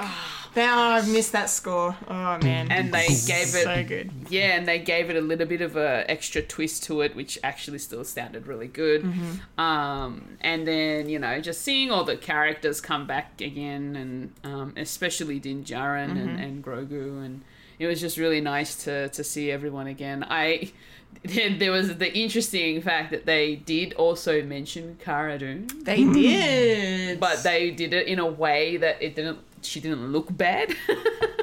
No, no, because Dave Filoni and Jon Favreau, I think they'd already said that they weren't going to kill her off No. or anything like that. They were just going to be like, "Yep, she's just over here doing something else." Like, yeah, yeah, yeah. which So- is fair enough. She's in the bin. She's in, she's in the sin bin. Yes, Reason why we get we getting Taika Waititi back yeah, maybe. so he can have a friend. um, overall, this episode, like, I mean, it wasn't exciting, but it was still um, really nice just to jump back into the world of it all. Yeah, Um, sure. And I really enjoyed that. Um, I also enjoyed the little characters that were trying to get um, IG11 back to life. And the the little things that Grogu was like trying to like hug them and steal them, but they're just like squealing, and then That was that was cute. and Din was just like Grogu, no, no, they're not toys. that was fun, and then he's trying to keep going, but I but I want it. No, no. no Grogu. Uh, so. Uh, it was really cute, and also just seeing Grogu use his force to get a couple of M and M's. and spin the chair around. Yeah. I forgot about that. Oh, so funny. Yeah, With the force. yeah, spinning around in love it. chair, just entertaining himself. yeah. Um, like the little those little moments with Grogu was actually really cute. Yeah. and I really enjoyed that. It was just it was good to see that all over again. Um, overall, yeah, and just man, like when they when they got to the point where they went to visit Bo Katan and she's just sitting there, li- almost lifeless in a way, Yeah. just like no cares in the world at all because bec- because everyone's you know moved on with their lives and they don't want to work for her anymore because She has no claim to the throne. yeah exactly now. So uh so it was it was kind of sad to see her in that way but i have a feeling that when the story progresses she's definitely gonna she's definitely gonna fight for that saber for the dark saber. oh saber hell yeah. um and I, and she's gonna turn real bad i think She's, like, Potentially. very She'll be a, a very evil Sassy. yeah, yeah. Give me evil Katee Sackhoff. I'll take it. I'll take it. um yeah and and Base Game of navarro and Navarro being like completely different to what it used to be was interesting. Yeah, wasn't it? Yeah. Um. So yeah, no, it was it was good. It was a good start to to the new season. Um. Not the greatest, but it it was still just good to be back in the world of the Mandalorian. So. Yeah, Yeah. for sure, for sure. All right, Michael, what did you make of the first episode? I really enjoyed it. And yeah, I was just excited to see a familiar friend all over again. Yeah. And yeah, just just the world that the this particular show has, has made. It's it's always fun to go in. It's just fun. Uh, and as I said uh, before, um, I mean, Ma- Mandalorian has a place in my heart.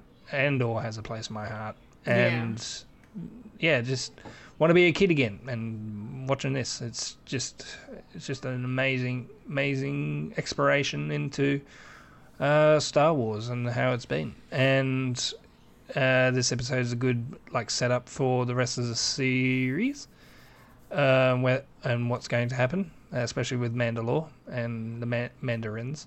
Uh, all of their factions and yeah, as I said, it's definitely feels like it's setting up a sort of Game of Thrones um, version in space of the dark saber.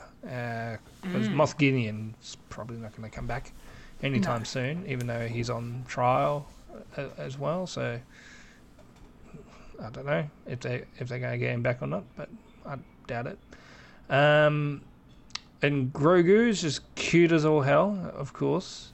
And I heard on on a thing where Dave Filoni is getting interviewed that they're talking about they're talking about is Grogu going to speak soon? And he says, well, sooner rather than later. he's probably going to speak his first word this season. Yeah, I'd say so. Yeah, that's my prediction. Mm. Uh, it's probably going to be Daddy. No, it'd be Zaddy. I was just thinking that. or is it going to be Sama Sama Sama? Sama, Sama, Sama. I reckon it's. I reckon it's going to be Din. Din. Maybe. Oh, if he says Din, that'd be. Yeah. Or if he says fuck. Indiana. India, Indiana. Let it go. Yeah, Amazing. and uh, setting up a new protagonist as well, well with the with the uh, pirate um, Mm. king looking like looking like Swamp Thing. Yeah. Swamp it's Thing cool. slash Davy Jones. I was just going to say, it kind of reminded me of Davy Jones without the tentacle beard. Yeah, Mm. yeah, but more mossy. yes. Uh, yeah, and space cows. It's good. Is a good um, indication that w- Ahsoka's definitely coming up soon. Uh, with Yes. the with uh, where's Ezra? Because Rebels had a lot of uh, of the space whales, and it's an ancient ancient being that actually taught people how to travel through um, White space. Hyperspace. hy- hyperspace. And of course, they're going to be on the side, and Grogu going, ah. So it's full of spectacle, and I really enjoy it. Uh, yeah. Um, with the BB 11 or IG 11. IG 11. I IMB IMBBG BB. Taika Waititi. Um, I like the fact that it, it, gave, it gave me uh, uh, Terminator 2 vibes. Uh, just crawling and and doing the sort of um, uh, no motion blur wi- when it comes to the animation. It definitely harkens back to the the old fashioned like uh, stop motion animation that they that they put on. It just makes it a bit more uh, gritty and more real, in my opinion, because it's sort of in in cakes into our into our minds. It's like, oh, what I'm seeing is not real, but it looks real. It's it's sort of like the Lego movie. It's like, is it real Lego? No, it's a it's a computer. Um, yeah, uh, maybe coming back. I'm thinking more more to do with like the second version of Groot. Maybe. I mean, uh, Yeah. all his parts are different, but he still has the same uh, memory banks or anything like that. Uh, but he's a machine, so he's like it's like the um, the ship.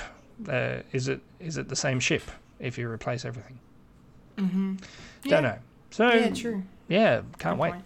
Can't wait for the next one and where Yeah. where things are going.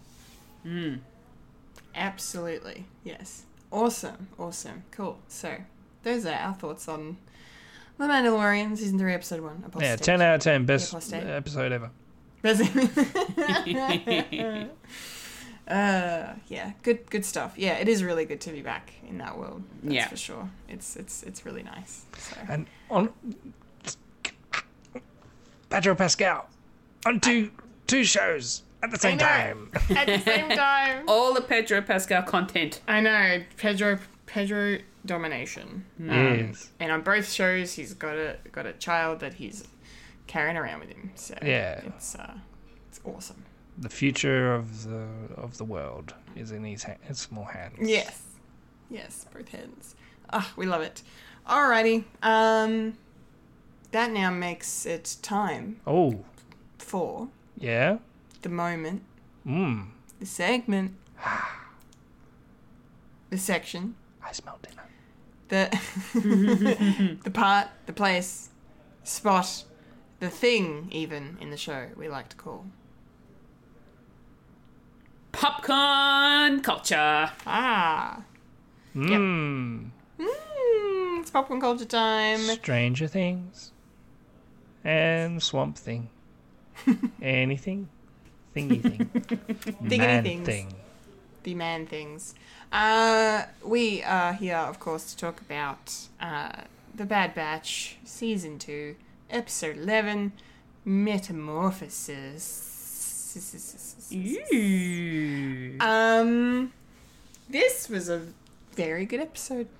I liked it from start to finish. I don't really have a lot of complaints. I think the only criticism I had would be something I've already mentioned earlier about tech, but we'll get to that. Um, but no, it was it was really cool. Um, Alien in Star Wars. Alien in space? Who would have thought? Yeah. uh, yeah. I liked the um. I like yeah. I, I I don't know why the mission statement of season two of the Bad Batch is just let's pay homage to all of our favorite. 70s, 80s. I yeah, and it's all stuff that Disney owns now too, which is hilarious. Um, so Yeah. I suppose they can get away with it. Um, but yeah, but no, but even that being said, yeah, I, I thought it was really well, like, um, yeah, really well executed, this whole thing. Really well done. And just, for, and, and it, like, you know, it wasn't entirely a bottle episode. It sort of was, but it wasn't. And it furthered along the story quite a bit. We had a couple of really interesting revelations. Um, I totally, you know, we I think we know exactly where what they're we've talked about it before, but what they're trying to retcon in into canon now with Palpatine. Um, we got some more of that. So somehow, um, somehow, somehow. somehow Palpatine returned. This is the how. this is the how. Um, yeah. So yeah. So no. Overall, I, I I thought it was it was really good. Visually, it looked amazing and felt just I don't know. There, it had that maturity to to it that some of the more serious episodes have had this season. It just yeah. But I just the animation in this show, like when it's when it's on when it's on landscapes and planets and vehicles, when it's not on actual people, like that's when it pulls me out of it. When it's on everything but people and their faces, I'm like completely like taken in by all of the animation. I think it's stunning. Um, for some reason, the people, their faces don't work for me. I don't know why. Uh, It's weird. Um, but yeah, and then you know we got more of Cid being being Cid, so we'll get to that. God dang Um, God fucking dang it. Uh, Fulia, what did you think of Metamorphosis? Uh, oh, there was a bit of a spooky vibes at the beginning. Yes. so that was interesting. Um, but overall, it was um, it was a pretty strong episode. I really did enjoy it. Um, there was a lot to take in with this one as well. Yep. Um, not just you know information, but also just visually, it looked really good. Um, and just the animation of it all, uh, really, really enjoyed it. And um, yeah, just there's a lot. Hap- there was a lot happening in this episode without it being too much. Uh, so yeah, no, it was good. Nice. Yeah. Nice. Um, Michael, your overall thoughts on this one? Yeah, really enjoyed it as well. Definitely the, the sort of alien vibes. Uh, the first Alien was always my favorite because scary, scary stuff in space. No one can hear you scream. Mm-hmm. Um, well, the better Ridley Scott movies, and yeah, just uh, uh, and just furthering the plot of ha- having the sort of um, boot leather material like in between all of Star Wars from start to finish, where it's uh, dealing with uh, the prequel trilogy as well as the original trilogy, as well as the prequel trilogy uh, of uh, what's going on with the cloning and and where's this going to be heading, and hmm, um, I enjoy this episode uh, for the ram- ramifications of uh, future episodes and also future endeavors when it comes to Star Wars. Mm-hmm. 10 out of 10, best episode. Again, 10 out of 10 best episode, yes. Yeah, okay, well. Um, I did also like how we, you know, we kicked off things with, like, from the Empire's perspective, like, the Empire kind of bookended this episode. Um, and um, we were introduced to this Dr. Hemlock, um, who I'm very intrigued by, uh, voiced by Jimmy Simpson. Um, I was like, I've heard that voice somewhere before. He was in Westworld, um, and it's always sunny in Philadelphia as well, and in a handful of episodes, I think. Um, but he, yeah, he's a really talented actor, and um, yeah, I was like, this guy is, yeah, yeah this is this is creepy. This and guy. the and also the way they designed him Mm. makes me feel like he's coming back in live a- live action, but I don't know where. oh, yeah, you reckon he looked t- like kind of real, more realistic than some of the other. Yeah, and the way he's shot as well as a sinister Mm. character, and um, and Fennec Shand, who was in the Fennec Shand in the fir- Mm-hmm. Yes. first season, um, was we've seen her in live action coming into here, and she looks she looks stylized uh, Mm.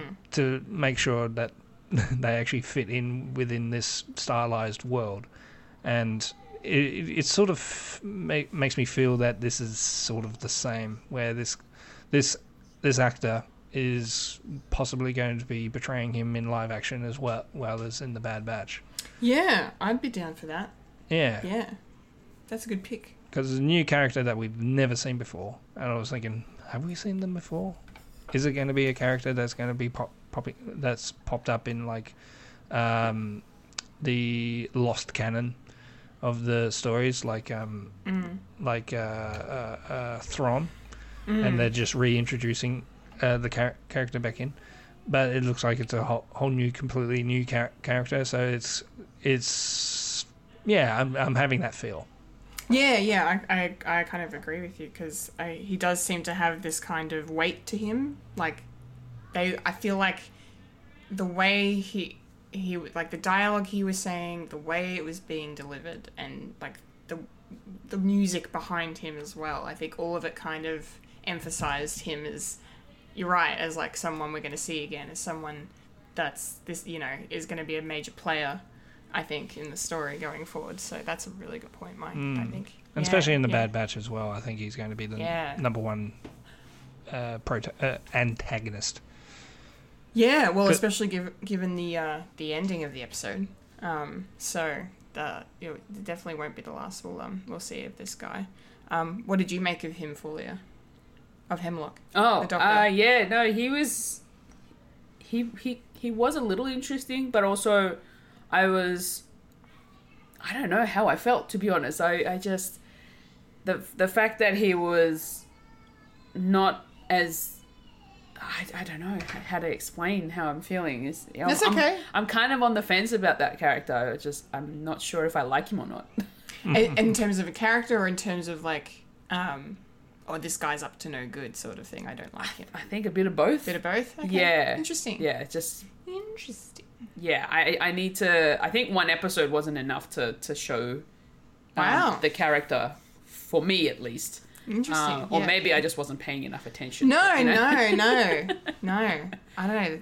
Something about him just grabbed me. I Yeah. suppose. Okay. Yeah, I don't know. Yeah, but his his voice sounded very interesting. Yeah, I like this. It was it was like he there was no yelling of any kind No. or shouting. He was very Very- mm-hmm. calm. Uh, and it, it and it also sounds very sinister. very sinister. Yeah. Yes, very sinister. The way he was talking to um, what's her name, Nala Se, like that's where Nala Se is being kept, and uh, you know she's refusing to help.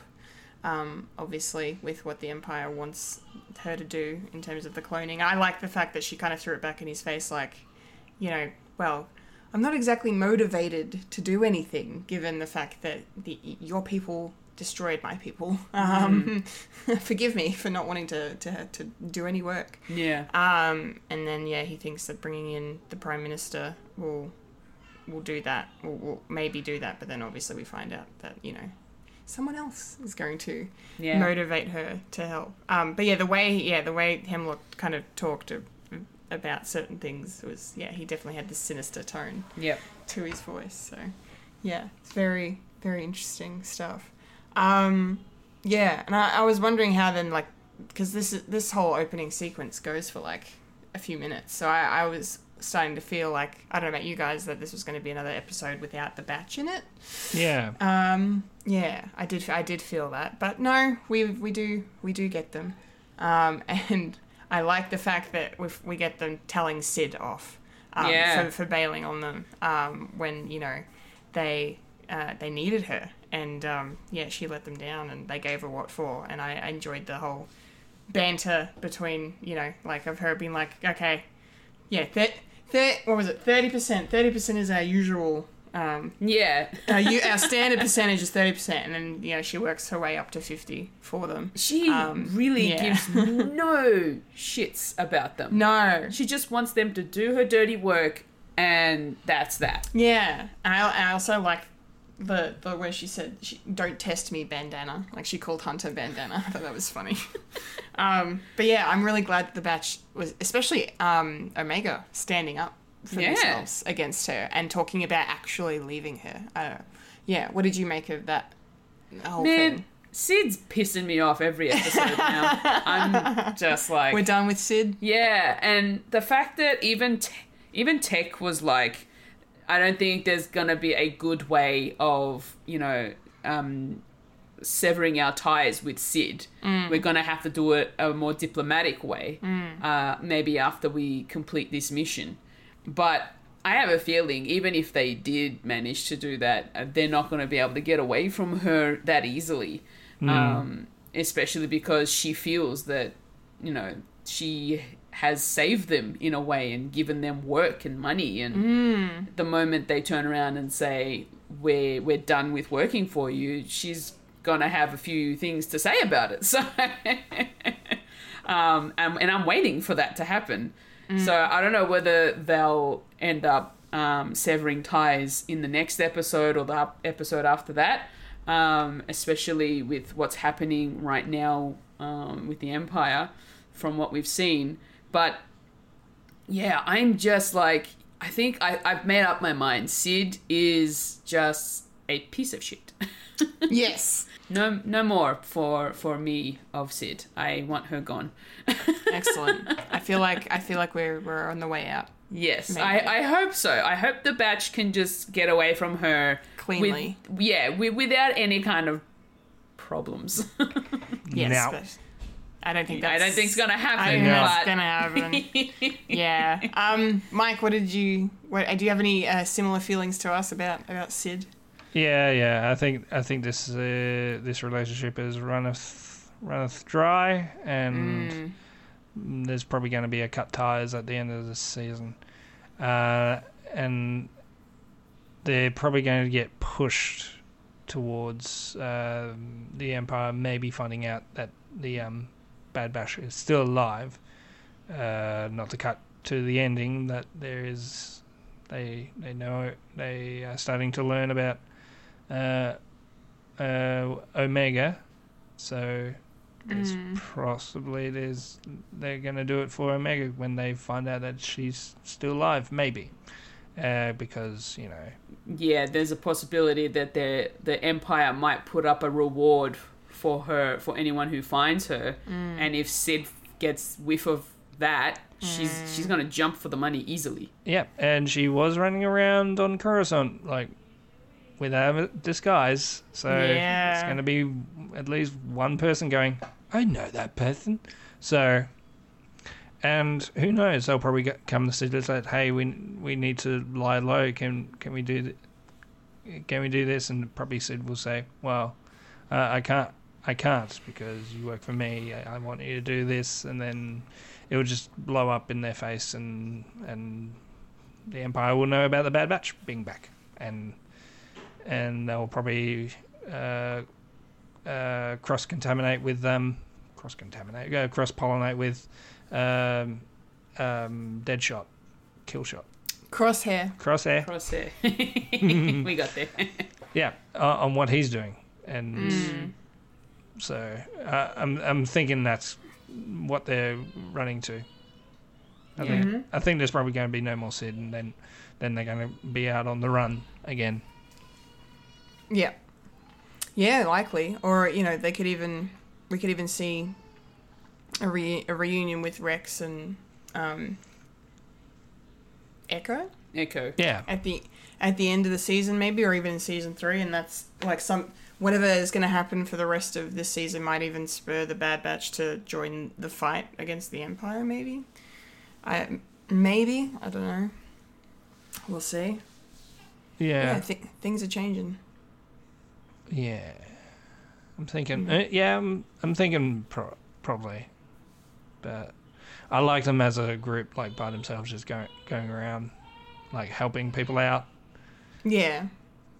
So maybe they'll just do that of their own accord. Like they won't go with like any kind of incentive Yeah. behind it. They'll just go because it's the right thing to do. Maybe season four, Yeah. and then Maybe that's the plan ahead. Yeah. and then they can cross with I don't know, um, be, uh, before episode four, you know, the rise of the uh, the um the uh, rebellion. Yes. Maybe they hel- also helped with the um, uh, uh, getting the Death Star plans. Maybe I don't know, Maybe. Yeah. and they can all cross. Con- you know, All come together. Crossover. yeah, and then we're going to get Endor in Bad Batch. Yes. yes. And they get Diego Luna to play himself in animated form. It's gonna be great. Yeah. Yeah. Yeah. Yeah. Boba Yeah. Know, Boba Fett. yeah. Ah, good times. Um, yeah, so, um, of course, the kind of central focus of this episode is the fact that there is a monster, there is an alien, there is a creature aboard this ship that has brought it down. Um, the, se- the, the ship that Cid has sent the batch to, uh, you know, pillage for any kind of spoils. Um, there are no spoils. Uh, only the only thing spoiled was the fun, um, because they had they had an unfortunate encounter with a yeah a, a giant space lizard that uh, Xenomorph. feeds that Ze- yes xenomorph sorry the St- Star Wars xenomorph which uh, not only feeds on on flesh but will uh, you know feed on energy electricity and it changes uh, in appearance as it does so it, uh, or as Folia said to me it evolves Yeah, kind of like a Pokemon it evolved. Or Cell a- from Dragon Ball Z. yeah this it. isn't even my final form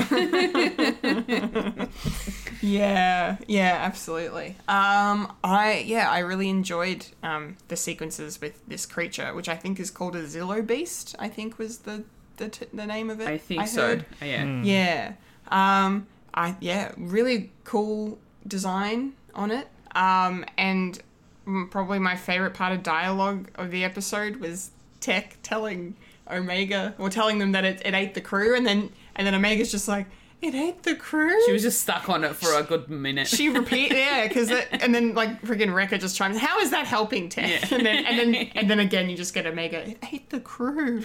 Like that poor child. Which is what I was alluding to earlier about how you know we, we're making progress with Tech in terms of his uh, uh, emotions Social social skills? skills, Yeah. yes. And then just oh we've, we've taken a step you know Back. a step back now which is that's okay it was i suppose for, for comedy whatever it's fine but it, it still makes sense it's not entirely out of character for him to, to say that like that but, No, exactly. I- but the reaction from omega and Wrecker was very funny i liked i liked that sequence but um but yeah but yeah the beast was the beast was good and you know the way it, they you know they look the batch inadvertently let it out of the ship and it got into the village and became a giant lizard um yeah, because the more energy that it consumes, the bigger it got. yeah Yeah. Yeah, yeah. What did you think of the Beast? Being being someone who is not really of horror fandom, um, how did this go with you? So when it was first sort of lurking in the shadows, it looked bigger than what I thought it was going to be. But then when it dropped into the light and I saw that it was it wasn't that big,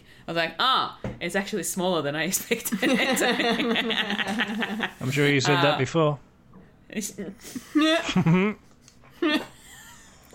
Anyway.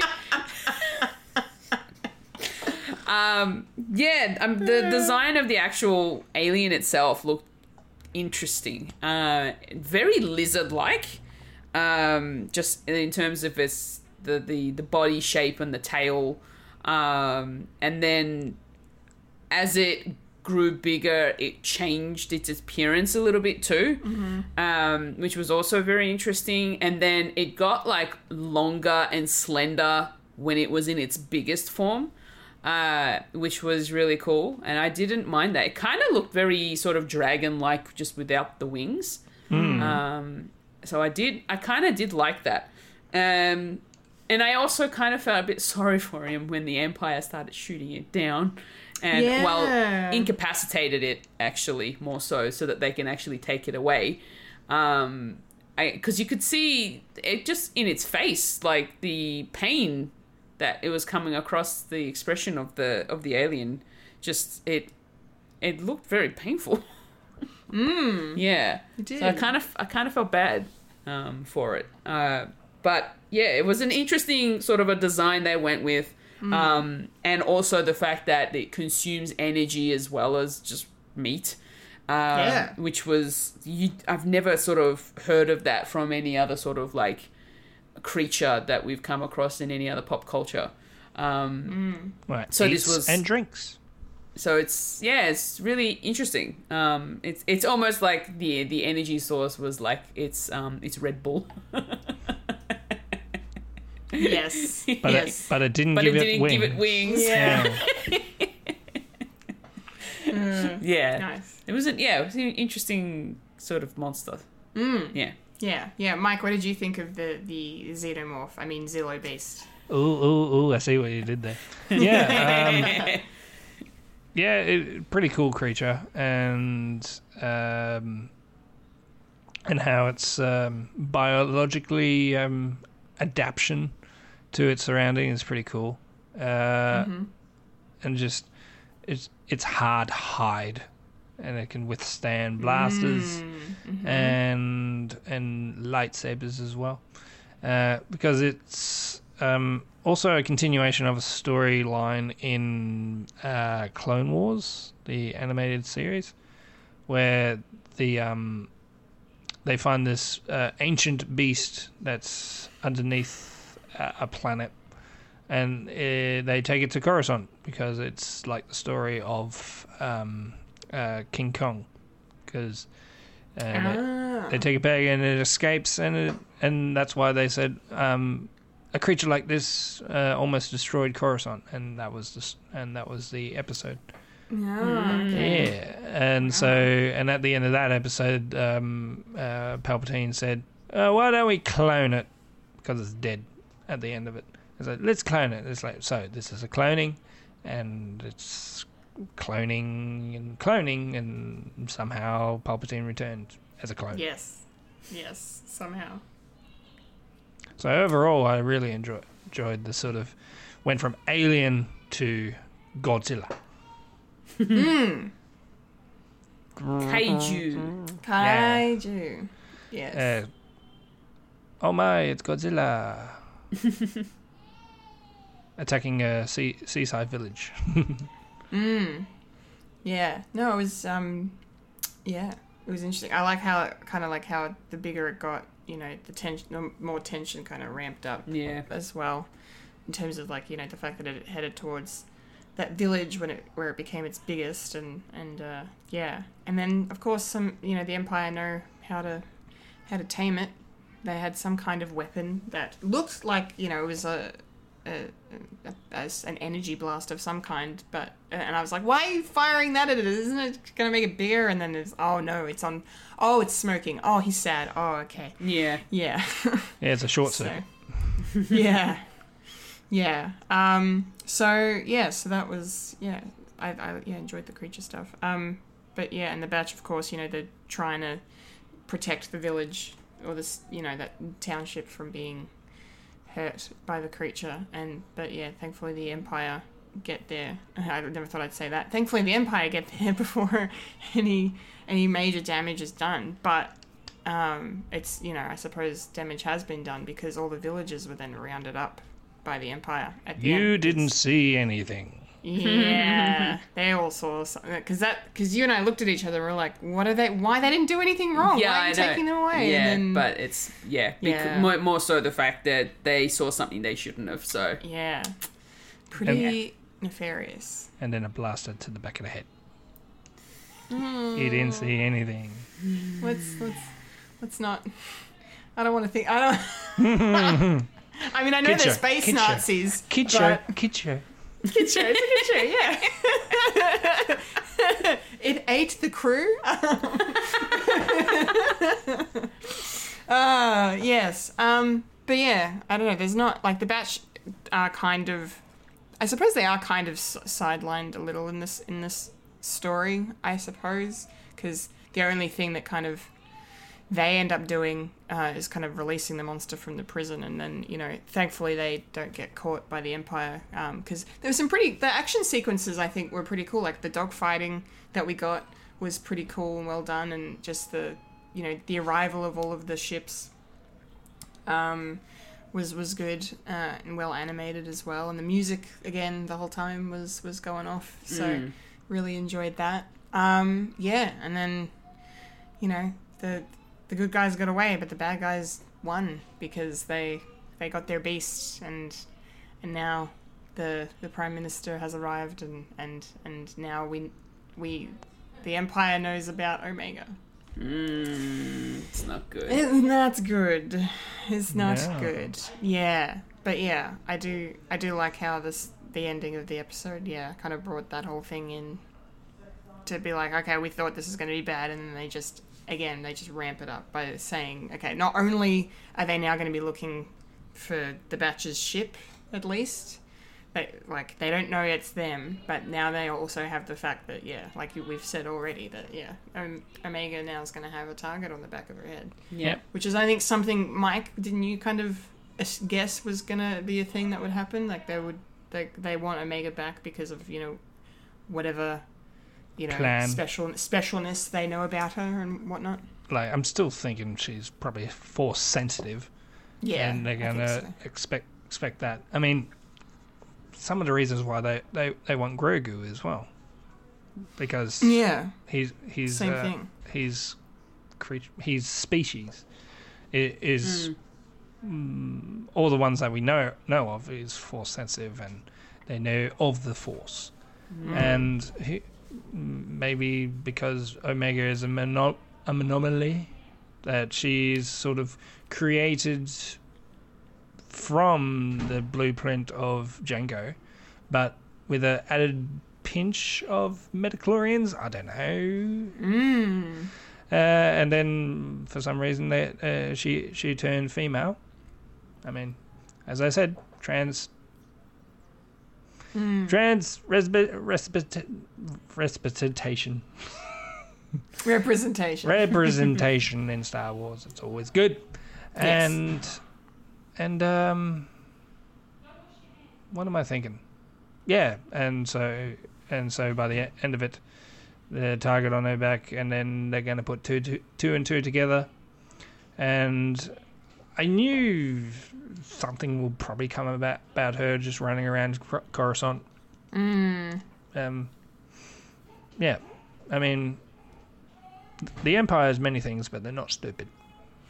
that is true they ain't stupid that is very true um yeah fully do you have any additional thoughts on the the nefarious dealings the empire are going to be up to going forward Oh, look, um, I've already mentioned the fact that the moment Cid gets a whiff of the whiff of this, that she's definitely going to turn him in. Um, not to mention that you know wherever Omega goes, the Bad Batch is going to be right behind her. Um, so, like, even if the Empire do end up finding her and taking her away, the the Batch are definitely going to try and save her. Um, yes because they're family they are and they're definitely not gonna you know let her go to the empire.